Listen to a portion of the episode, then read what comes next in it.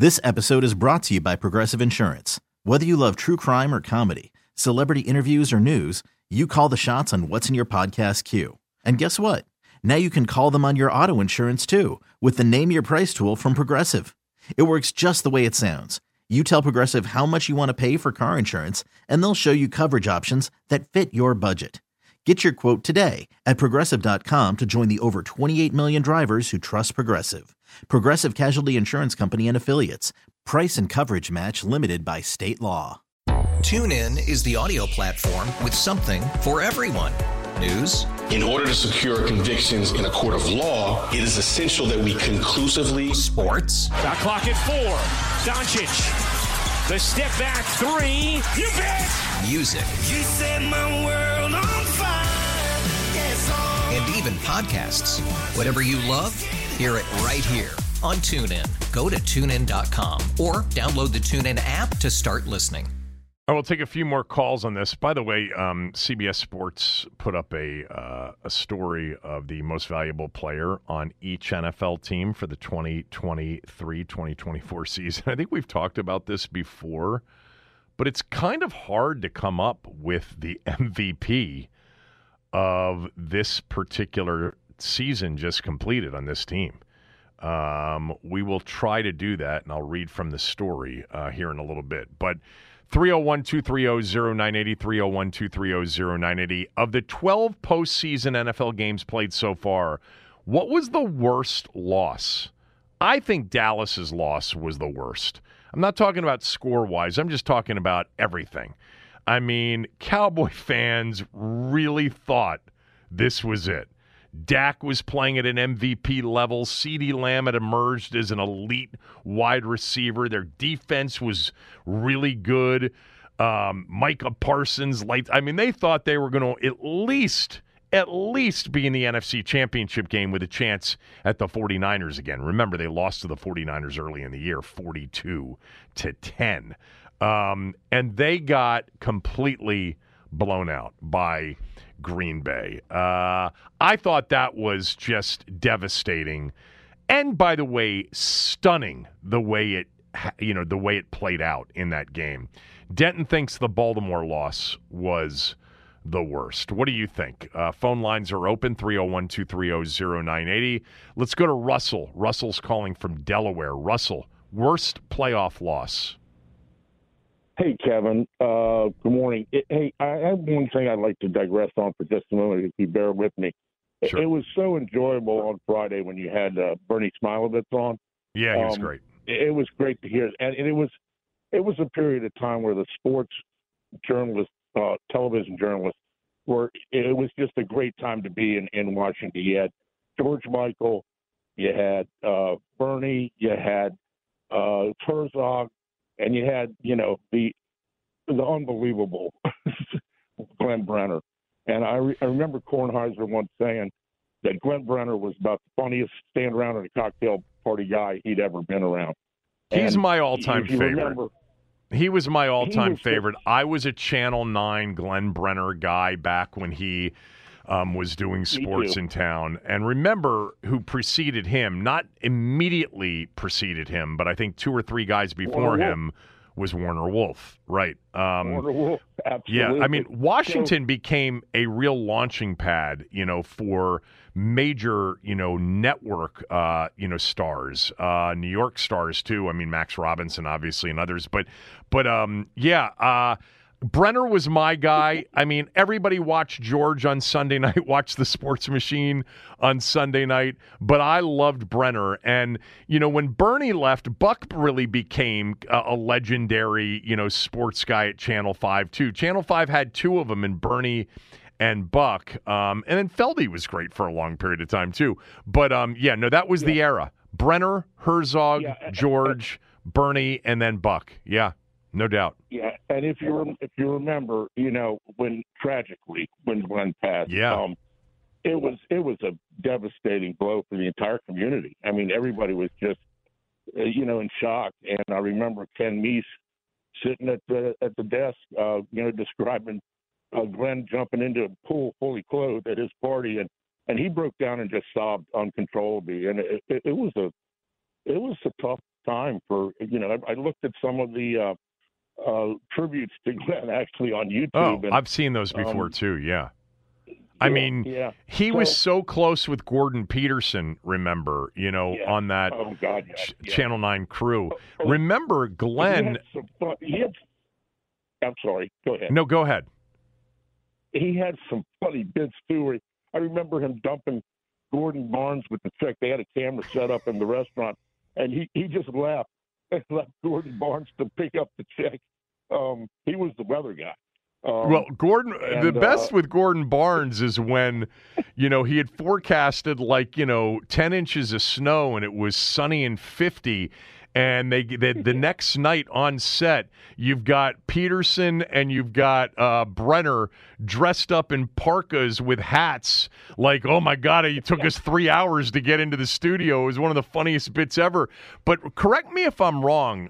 I think when Glenn passed away, very suddenly, you know, at a very young age, he was 43 years old, I think, somewhere around there.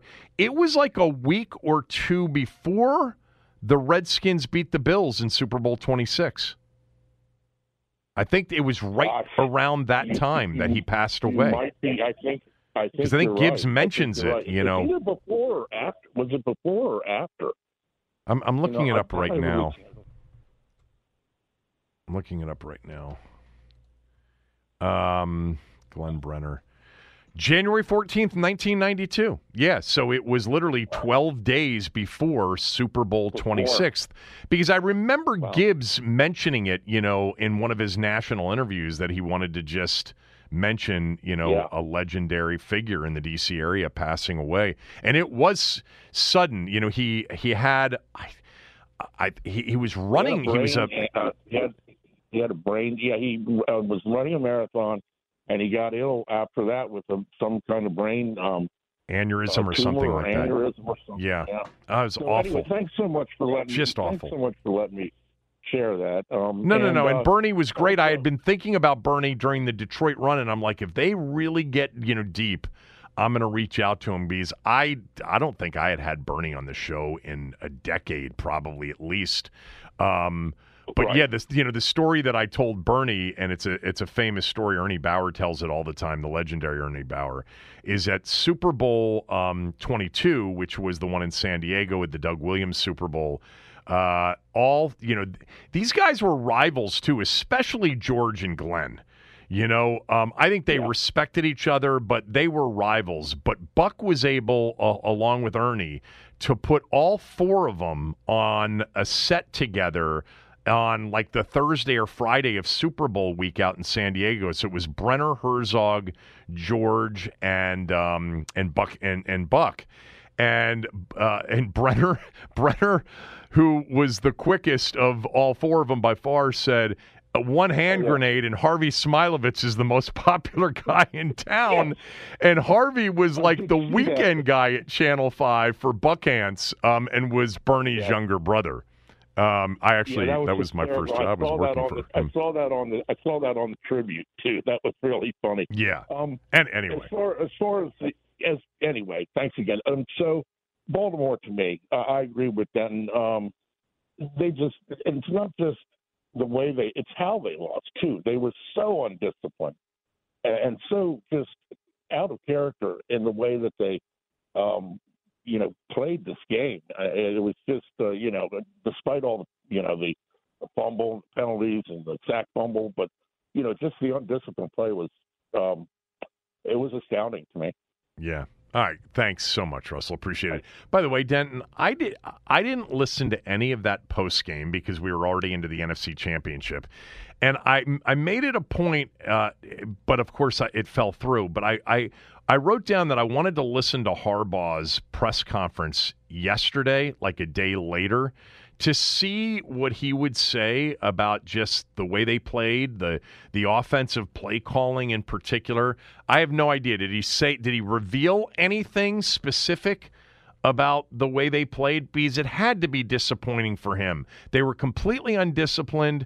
They had an offensive game plan that made no sense.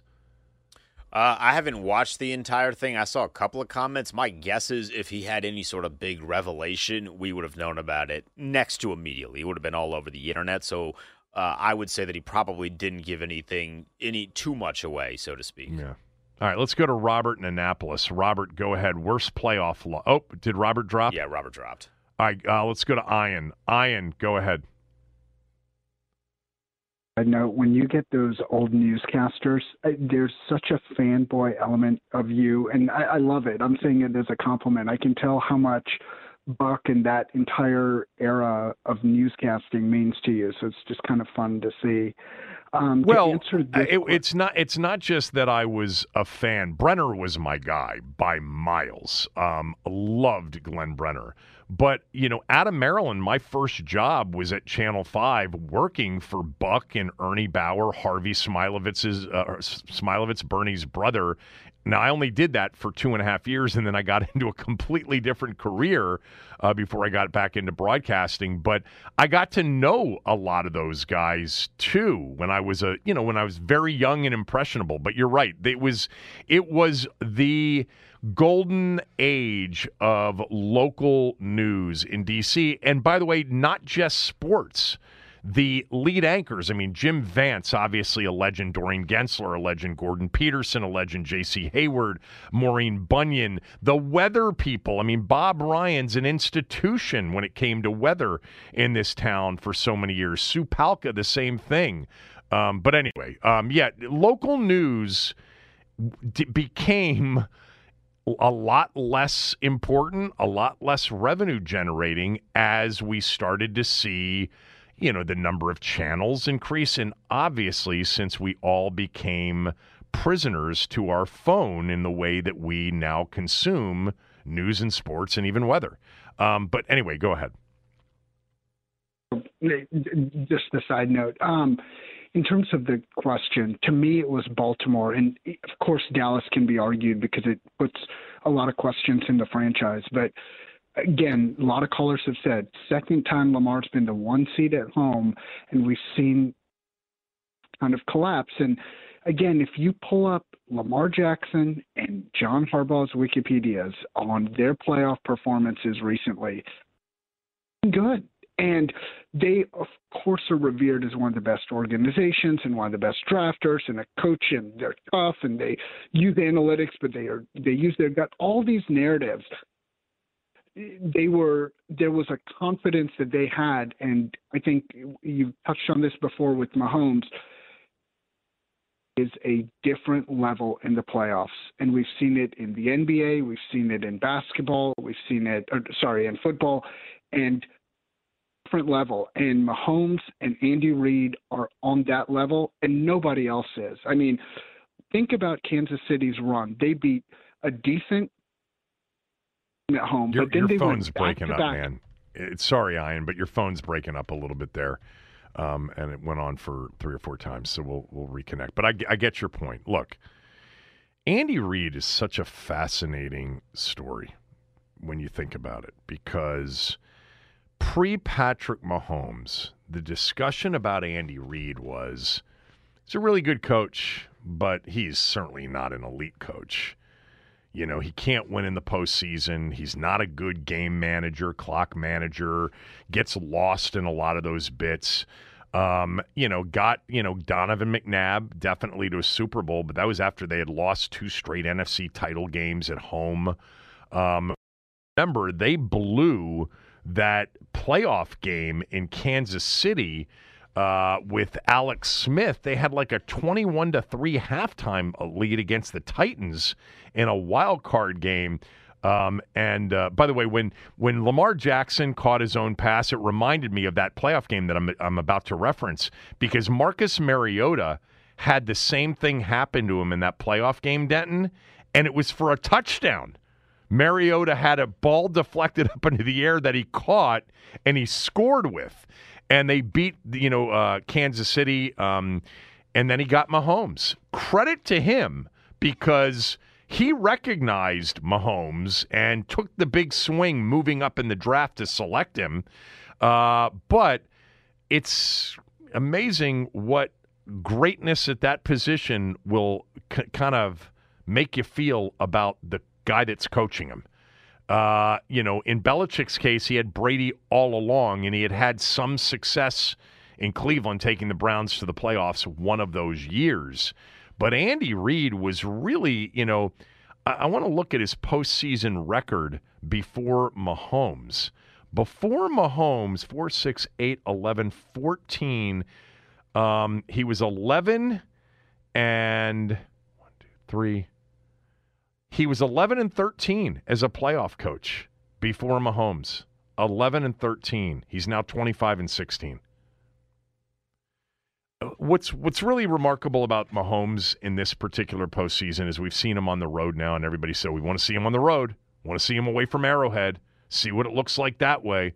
And both of these games, he was phenomenal throughout against Buffalo's weak defense. He was great early against Baltimore and then became, in many ways, and this is a compliment, he became a manager of the game. I read this stat earlier, but in 3 playoff games this year, this postseason, he has 0 turnovers, 0 turnover-worthy plays, according to PFF, and 2 sacks. I mean, he just doesn't make any mistakes in the postseason. It's incredible. I think they're going to win, but how is he an underdog? Explain that to me. For the 3rd week in a row, too. It just doesn't make a lot of sense to me. By the way, I'm looking at his career in the postseason.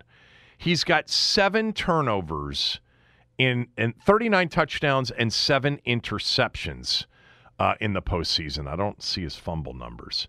And his sack percentage is 4.9, but in the last 2 years, it's 1.9 and 2.9. In the last 2 years, they won it last year. They're back in it this year. He's got 11 touchdowns, 0 interceptions, and he's been sacked a total of 5 times with a sack percentage of 2.4. It's just lights out at the position, about as well as you can play it. Oh, by the way, he's completed 70% of his passes the last 2 postseasons as well. Who was Washington's most valuable player this year? The answer next. It's the Kevin Sheehan Show on the Team 980, the Team 980 and Team 980 and the Team980.com. This episode is brought to you by Progressive Insurance. Whether you love true crime or comedy, celebrity interviews or news, you call the shots on what's in your podcast queue. And guess what? Now you can call them on your auto insurance, too, with the Name Your Price tool from Progressive. It works just the way it sounds. You tell Progressive how much you want to pay for car insurance, and they'll show you coverage options that fit your budget. Get your quote today at Progressive.com to join the over 28 million drivers who trust Progressive. Progressive Casualty Insurance Company and Affiliates. Price and coverage match limited by state law. Okay, picture this. It's Friday afternoon when a thought hits you. I can spend another weekend doing the same old whatever, or I can hop into my all-new Hyundai Santa Fe and hit the road. With available H-Track all-wheel drive and 3-row seating, my whole family can head deep into the wild. Conquer the weekend in the all-new Hyundai Santa Fe. Visit HyundaiUSA.com or call 562-314-4603 for more details. Hyundai, there's joy in every journey. TuneIn is the audio platform with something for everyone. News. In order to secure convictions in a court of law, it is essential that we conclusively. Sports. Got clock at 4. Doncic. The step back 3. You bet. Music. You set my world on fire. Yes, oh. And even podcasts. Whatever you love, hear it right here on TuneIn. Go to TuneIn.com or download the TuneIn app to start listening. So CBSSports.com just put a story out this morning, the most valuable player for each team during the 2023 season. And I remember towards the end of the season, we were talking about how difficult it would be on a 4-13 football team that, you know, essentially went 2-13 over their final 15 games to identify a player, because they will they will pick an MVP, I think typically for the touchdown club or for the welcome home luncheon, excuse me, they end up with an offensive MVP, a defensive MVP, and a special teams MVP. I think that's how they do it. And it's like, who are you going to choose? CBS Sports, when it got to Washington, selected Terry McLaurin. And what they wrote was as follows. They wrote, is there a more underrated wide receiver in the NFL than Terry McLaurin? The fifth-year veteran continues to produce with less than ideal quarterback play, and 2023 was no exception. But those numbers don't even do justice to McLaurin's impact on the offense. That said, with another 1,000-yard season, McLaurin became the first player in franchise history to cross that threshold in 4 straight seasons. So they selected Terry McLaurin. He's certainly one of the very few that you could consider for a team MVP. The very few.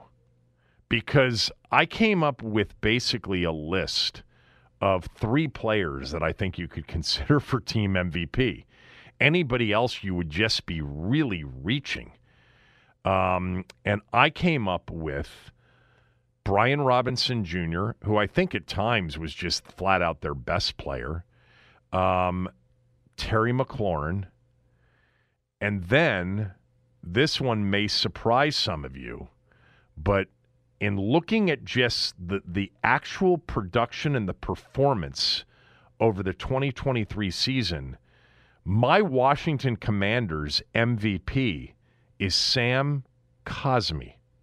Sam Cosmi finished with the 4th highest PFF grade for the 2023 regular season per Pro Football Focus, the 4th highest grade of any guard in the NFL. Over the last 7 weeks of the season, he had the 2nd highest of any guard in the NFL PFF number. He had some lights-out games, and keep in mind, nobody pass protected in more games in the NFL this year in dropbacks than Sam Cosmi did.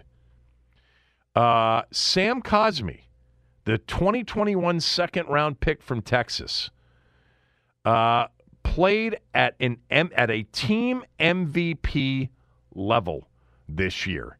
He's my choice because if you look at just the numbers and where they rank among NFL players as a whole, nobody ranks anywhere near where Sam Cosmi does for his position on the team. Cosmi, the 2023 Washington Commanders team MVP. 301-230-0980. 301-230-0980. If you want to take a swing at it, we'll open the phone lines again. Who would you vote in this horrific, maybe all-time horrific season? Who would you vote the team's MVP? Denton, who would you select? Well, I do love your pick of Sam Cosmi. I don't know if I would have selected an offensive guard for MVP. Especially on that offensive line that everybody thought sucked so much. But he played great. Yeah, I heard the offensive line was the worst offensive line that anybody's ever seen ever. That's what everybody thought. Yeah. So I had 2 names, which also happened to be the other 2 names on your list of Terry McLaurin and Brian Robinson. I would lean in the direction of Brian Robinson. I thought Terry did have a good year, but there were also a couple of games in there that weren't good. And then, of course, there was that one cardio game where he literally didn't have a single catch. So it would be hard for me to say that the MVP of the team won an entire game right without a catch. So I would lean Brian Robinson. I thought we really saw him take a step forward. He's still not that massive home run hitter running, but adding the pass-catching element to his game was huge this year. He had a lot of big plays catching passes out of the backfield. So that would be my pick here. I thought of maybe – if Quan Martin played a little bit longer, he could be in that conversation, but he didn't play long enough. Yeah. And I had a friend of mine just say it's easy. It's Curtis Samuel. He had his best season here. Well, first of all, he didn't have his best season here. 2022 was actually a better season for Curtis Samuel. I looked it up just real quickly because I was curious as to how much better this season was than last season. He had 64 catches in 2022 for 656 yards. This year he had 62 catches for 613 yards. Both seasons had 4 touchdowns. I mean, I thought Curtis Samuel had a really good season for him and compared to... well, not compared to last year, but I didn't think it was Brian Robinson Jr.'s season. Brian Robinson Jr., week in and week out, probably made my list of things that I liked from the game more often than anybody else did. I would bet he did. You know, he's going to be a guy that if Ben Johnson gets the job, I mean, he actually, I think, is a little bit more physical of a runner than David Montgomery in Detroit. But they're going to have to find the home run hitter. I mean, Gibbs is a total home run hitter in Detroit. I mean, he's a difference maker for that offense. I think Gibson could be something. Maybe not Gibbs-esque, but I still love Gibson. But Brian Robinson Jr. had some outstanding games. You know, I'm thinking about the game against Seattle. He had a bunch of receiving yards. He had a really tough running day in terms of, you know, important yards against New England and that defense. He played really well in the Philly games in particular, the one at home. Yeah. He had in the Seattle game, I'm looking at it right now, he had 8 carries for 38 yards, and he had 6 catches for 119 yards in that game, including that incredible 51-yard touchdown. He had 2 long catches because he had another one that was like the similar play, just went for like 40-some-odd yards. Right. To be honest, I actually don't hate the Curtis Samuel pick. It's just we've been so accustomed to Curtis Samuel not necessarily living up to expectations. It did feel like there were some games this season where he was a very valuable member to the offense, but his numbers would never back him as being MVP.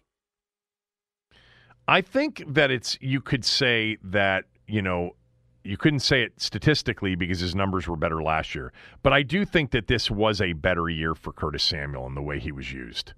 Like, he was a weapon for this team this year. I mean, they didn't have a lot of success at any point, but when they were going through that one stretch early in the season, midseason, where they were more than competent offensively, he was a big part of what they were doing. You know, I'm looking at his numbers to find out his best games. Well, his best game in terms of catches and yards was the blowout loss to Dallas on Thanksgiving. He had 9 catches for 100 yards in that game. He didn't come close to a 100-yard day in any other game this year. You know, another game in which he had a big game was another blowout loss to Chicago. I didn't remember necessarily his best games coming in blowout losses, which may account for some of the numbers. But I did feel like at times he was a bigger part of what they were trying to do. He graded out decently well on PFF this year, too. He did, compared to Terry. Yeah, I mean, Terry graded out for the season at 75.1, and Curtis Samuel was 69.7. Okay. Where was that on the list of receivers? How far down were both of them? Terry was 35, and Curtis was 53. Yeah, there's not going to be much of a conversation because of, you know, team results matter, individual statistics matter as well. But there's not going to be a lot of the wide receiver offseason conversation where people are putting Terry McLaurin into the top 10, like some people have the last couple of years. And I thought certainly off of, you know, recent years, he certainly deserved to be in that conversation just outside the top 10. But there are just so many receivers that have ended up with and have emerged as truly elite in the NFL, and you're going to count 13 or 14 of them minimum before you get to Terry McLaurin in this particular offseason. Because think about the guys, you know, Denton, that maybe people didn't have last year. a lot of people really, I mean, you and I were talking about him last year, and I'm not saying we were the only ones, but I think a lot of just casual fans had no idea who Amon-Ra St. Brown was last year. CeeDee Lamb took a step into the elite conversation. He was not there last year. Obviously, we didn't even know who Puka Nacua was this time last year. Right. You know, and he caught 110 balls or whatever he caught this year. Garrett Wilson hasn't had a quarterback, but I think people understand. How about just the conversation that we've had about Kyle Hamilton in recent weeks and knowing that Washington could have selected him, and we've talked about that many times, and that would have been my pick at 11, but they traded back. They got, I thought, a good player in Dotson, and they got all those players from the trade. But really the player that New Orleans went up to get in the trade has been a really good player in Chris Olave. I mean, Olave's had seasons here in his first two that are basically Terry McLaurin seasons. You know, not Jahan Dotson seasons, more like Terry McLaurin seasons. He had 87 catches this year for 1,123 yards. So, you know, there are just guys, you know, the guy in Houston, the rookie in Houston, why am I blanking on his name, that had all the catches this year? Tank Dell. Well, Tank Dell, but no, the big guy. Nico Collins, the 6'4" guy. You know, you just end up Zay Flowers. You know, people are going to start. Ridley was back and had a good year. Ayuk is definitely now in the conversation of top 10-ish kind of receivers, don't you think? But, man, when you start going down the list of them, there are just so many great receivers in the NFL. All right, give you a shot. Who's the team MVP for 2023? CBS Sports says Terry McLaurin. Denton says Brian Robinson Jr. I'm giving you Sam Cosmi. That's what kind of year Cosmi had. He had the fourth best PFF grade in the NFL for the position, and over the last 6 to 7 weeks, he was top 2 in the NFL playing the guard position in the league. That's how good Sam Cosmi was this year. I think Cosmi was the team's MVP this year. A lot of you are like, well, you can't name anybody from the offensive line. I just did. 301-230-0980, our Ace Law listener lines are open. Who do you have as the team's 2023 MVP? Not an easy call. Take some of your calls next.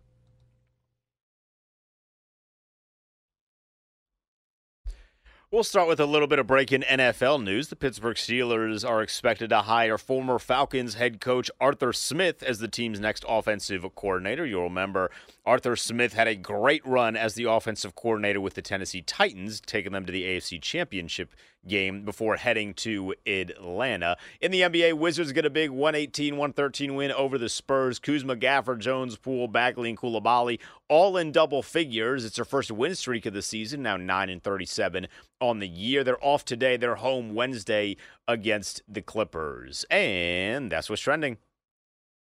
We really need new phones. T-Mobile will cover the cost of 4 amazing new iPhone 15s, and each line is only $25 a month. New iPhone 15s? It's better over here. Only at T-Mobile, get 4 iPhone 15s on us and 4 lines for $25 per line per month with eligible trade-in when you switch. Minimum of 4 lines for $25 per line per month with auto pay discount using debit or bank account. $5 more per line without auto pay, plus taxes and fees. Phone fee at 24 monthly bill credits for well qualified customers. Contact us before canceling account to continue bill credits or credit stop and balance on required finance agreement due. $35 per line connection charge applies. See T-Mobile.com. After the end of a good fight, you deserve an ice cold reward. Medalla is the mark of a fighter. You've earned this rich golden lager with a crisp, refreshing taste. Because you know, the bigger the fight, the better the reward. You put in the hours, the energy, the tough labor. You are a fighter, and Modelo is your reward. Modelo, the mark of a fighter. Drink responsibly. Beer imported by Crown Imports, Chicago, Illinois. There are any number of reasons you might consider selling your home. That's where an agent who is a realtor comes in to navigate the process to sell your home in a way that's right for you. Because that's who we are. Realtors are members of the National Association of Realtors. Change of plans because Doc Walker was just hanging out in studio. And so when you have Doc Walker hanging out in studio, you bring Doc Walker onto your show, especially if he's willing to do it, which he always is for me, which I've always appreciated about Richard Doc Walker. By the way, 41 years ago today, Super Bowl 17, 41 years ago. Do we have Doc? Oh, yeah, I'm here. Hey, Coach, anytime, like I say, you get a guy that stiff you, I'm your guy. Always on demand, always ready to beat the fill in for you. Yeah, I called Cooley, I called Smoot, Santana. None of them could do it, and so I appreciate you being available for me. I'm glad to be on that list of guys you call when people stiff you, and it's an honor for me. Welcome back, and glad to see that you're back and doing what you do. 41 years ago today, you won your championship in Super Bowl 17. Yeah, it's scary. It thank God it doesn't feel like 41 years. But how do you know what 41 years feels like until you're there? And all I know is watching the championship games, which we were undefeated in, that I can say with great pride and feeling for Detroit and Baltimore. That's the game I never wanted to lose, because you don't get to go and enjoy the week that we got to enjoy out west. And I was lucky because it's at the Rose Bowl. So, two big wins, Rose Bowl victory over Ohio State, and then beating the Dolphins in that building. And that building to me is really special. I just can't believe it's 41 years ago, but, thank God we can still talk about it. The game exists on YouTube, as does your Rose Bowl win over Ohio State. I've watched them both, and I've seen Big Doc Walker, Rick Walker, as you were referred to in the Rose Bowl, still Rick Doc name. Walker in the Super Bowl. But in the Super Bowl, Doc had a reverse for like 6 or 7 yards. They ran a tight end reverse to Doc, and he had a screen that went for 27. In the game, you were significant on 2 drives in the first half of that game before you handed it over to 44. Well, again, I'm a little surprised at you, because you're a guy that goes in depth and you realize 2 plays. But what about, we ran some great counters. Jake and I, Joe and Donnie, and we had some outstanding run game participation, but it surprises me that you would only mention the obvious and not focusing on the dirty work that we did with great pride. I thought that was a given. Me. It shouldn't surprise you. I expect more out of you. I'm looking for the highlights. You're not the normal kind of guy that's peripheral and looks at only the obvious. So if you don't have the ball in your hands, does that mean you didn't participate? That you weren't a contributor? It was so good, though. It was so good watching you. Yeah. On that quick screen, which you took off and ran with. I don't think people, when they think of Doc, they think of you as a hog, and they think of you as part of that group and the ringleader of a group that was in the trenches. But Doc was a track guy in high school. Doc had big-time athleticism and speed, and Joe took advantage of it, of giving you the ball every once in a while. That's all. I just wanted to highlight your two plays with the ball in the hand. Do me a favor. I appreciate you. I love you like a brother. But every time you always go in reverse with me. First of all, I'm currently employed. Okay, it may not be on your level, but I am employed, and you always make it sound like anybody. I just want to talk about how great you were. I want to find out about your UCLA days, walking into Pauley, talking to John Wooden. I can't go. People are interested in your life. I can't go to CVS and get anything for that. Okay? Yeah, but it doesn't matter. You belittle me every time I come on with you. What do you tell me your job is to do? What do you tell me all the time your job is to do? To entertain. Right, absolutely. People are entertained when they hear about Doc Walker's life. We're looking for Doc a coach Walker's here in this team to save this bombshell organization. You know what I mean? And there you go. We got it. This is championship Super Bowl. 2 teams in the Super Bowl. 2 teams that are disappointed because they threw up all over themselves and gagged. And then you're going back 41 years ago, and people are probably changing the channel. So I don't blame them. I don't want to talk about this. I've been talking about the Super Bowl for the entire show. I know the championship games. People want to hear about you every once in a while, but you're too humble. That's fine. Can I say something to you as a brother? Yeah. Denton Day, his segment is phenomenal, and I swear to goodness, he's great at everything he does. No, I understand that, but when I get the pleasure of filling in for you when you're you got golf engagements. And when you're doing that pickleball thing, and congratulations on that. But I don't even know what you're talking about. Come on, everybody haven't played pickleball in a year and a half. I'll tell you what I'm focused on. I'm focused on getting one of those ice tubs so I can get my back back into shape. Hey, how about the Terps? Yeah, they're playing better. Yeah, yeah. How about you? Hey, congratulations! Back-to-back wins for Les Boulets. I mean, that's come on, man. He hates being in real time. Do you have a preference on the new coach? No. My guy is already got a job, so I'm out. You wanted Harbaugh? I want to win now. Yeah, I want to win. I want to guarantee. Yeah, absolutely. Why would I take there's wait a minute, hold tight. You didn't want Harbaugh? No, I would have loved Harbaugh. Oh, yes, 100%. What I'm saying. You acted like I was like a damn alien. I would have been okay with Belichick. Who the hell would have loved Vrabel? No, I don't want Belichick. Because why? Belichick's agenda, first of all, it doesn't comply with my timeline. Mm-hmm. And that his loyalty is to guys that aren't very good coaches. See, and I don't want Josh McDaniels. I don't want any of them losers here. Mm. See, and that's what good coaches, they go down with their troops. And I admire him for that. But I don't have time for that. Future is now. I'm like Harbaugh. George Allen. Would have loved Vrabel. Would have loved Vrabel. I don't even know why. I don't know why we didn't interview Vrabel. I like him a lot because he is kind of like a throwback and newbie and a stud, and he's not a insecure freak. He. Yeah, so it's amazing. Then we had the boss. Just walked in. This could be. Could I be here at a moment in breaking news on the Kevin Sheehan show?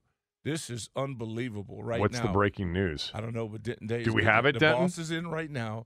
He's talking to Denton Day, and here we go. All right, we just got word that Ben Johnson is staying in Detroit. He's not going to take the Commanders or the Seahawks job, so he's staying with the Lions for another season.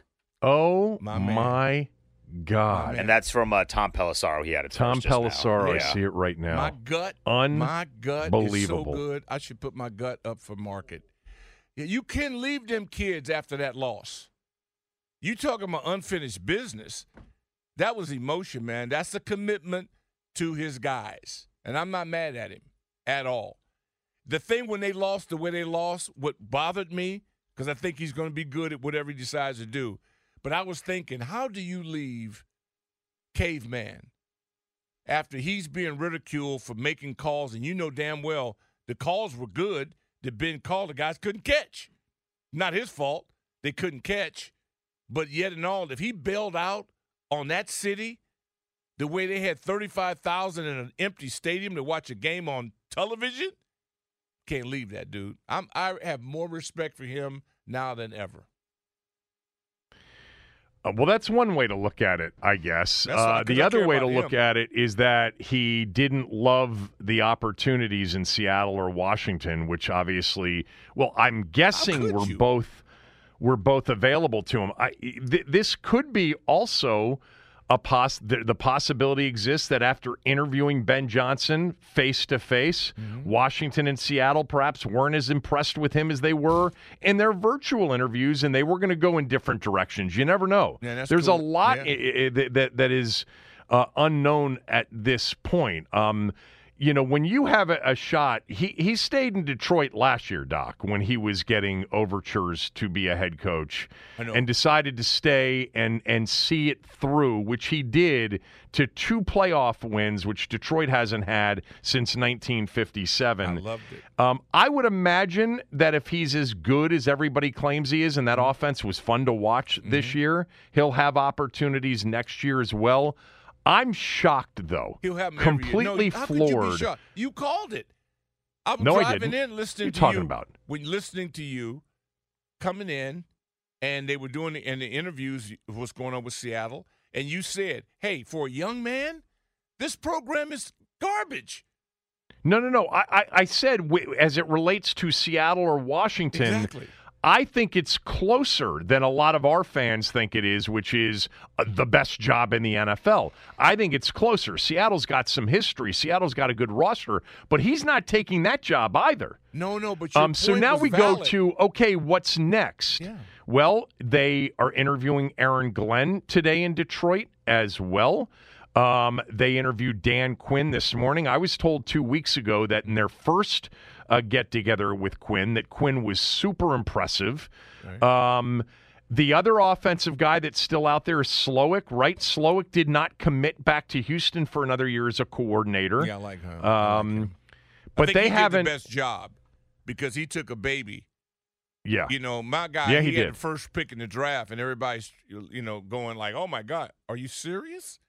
Yeah. Do that come here and do that with our guy.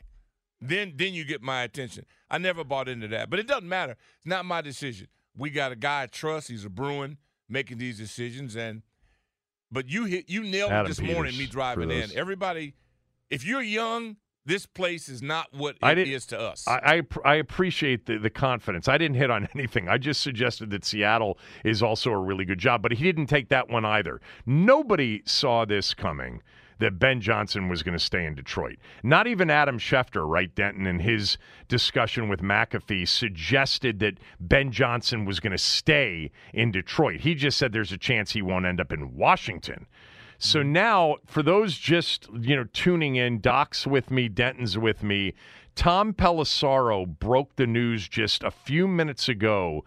Lions offensive coordinator Ben Johnson informed Washington and Seattle that he is staying in Detroit. What I don't know at this point is if he actually had his interview today with Washington. He did reportedly interview in person with Seattle last night. That was according to some Seattle sources. So maybe it was the Seattle job that he was perhaps interested in, and after the interview decided not as interested. Who knows why Ben Johnson's going back to Detroit? Maybe it's what Doc said. He actually wants to just go back for a lot less money than he would have earned as a head coach. Kevin, according to Nicky, the reason is he wants to win a Super Bowl. And he thinks he can do that with Detroit rather than coming here and doing that either here or with Seattle. Mm-hmm. Yeah. I trust Nicky, but I'm just telling you, dog, I'm driving out to boy Kevin. He nailed it. To us, we love this. To this guy, man, this could be a bonfire. And you 35,000 in an empty building to watch a game on a screen in a town the way they woke that town up. It's like us winning here with Joe. Had it been so time, you don't leave that. Yeah. So, Ben Johnson not going to be the new head coach here. So now. Here are the candidates, all right? They interviewed Mike McDonald and Anthony Weaver from Baltimore yesterday. Mike McDonald, the very successful defensive coordinator, Anthony Weaver, the associate head coach and D-line coach. They interviewed Dan Quinn this morning. Apparently, according to Nicky, the interview went well. According to Dan Quinn, now he waits.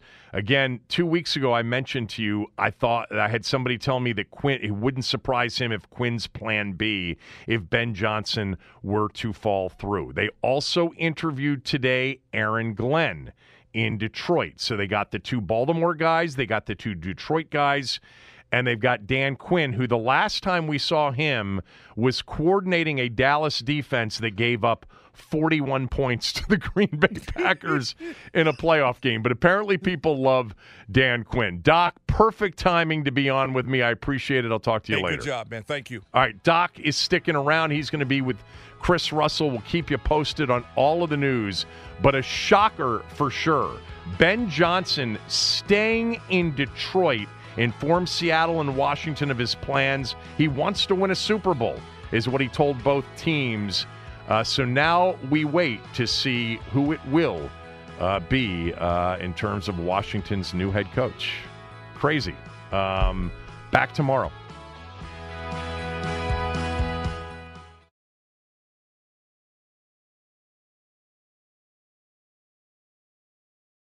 This episode is brought to you by Progressive Insurance. Whether you love true crime or comedy, celebrity interviews or news, you call the shots on what's in your podcast queue. And guess what? Now you can call them on your auto insurance too with the Name Your Price tool from Progressive. It works just the way it sounds. You tell Progressive how much you want to pay for car insurance, and they'll show you coverage options that fit your budget. Get your quote today at Progressive.com to join the over 28 million drivers who trust Progressive. Progressive Casualty Insurance Company and Affiliates. Price and coverage match limited by state law. Okay, picture this. It's Friday afternoon when a thought hits you. I can spend another weekend doing the same old whatever, or I can hop into my all-new Hyundai Santa Fe and hit the road. With available H-Track all-wheel drive and three-row seating, my whole family can head deep into the wild. Conquer the weekend in the all-new Hyundai Santa Fe. Visit HyundaiUSA.com or call 562-314-4603 for more details. Hyundai, there's joy in every journey. TuneIn is the audio platform with something for everyone. News. In order to secure convictions in a court of law, it is essential that we conclusively. Sports. Got clock at 4.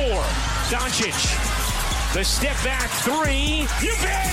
Music. You set my world on fire. Yes, oh. And even podcasts. Whatever you love, hear it right here on TuneIn. Go to TuneIn.com or download the TuneIn app to start listening.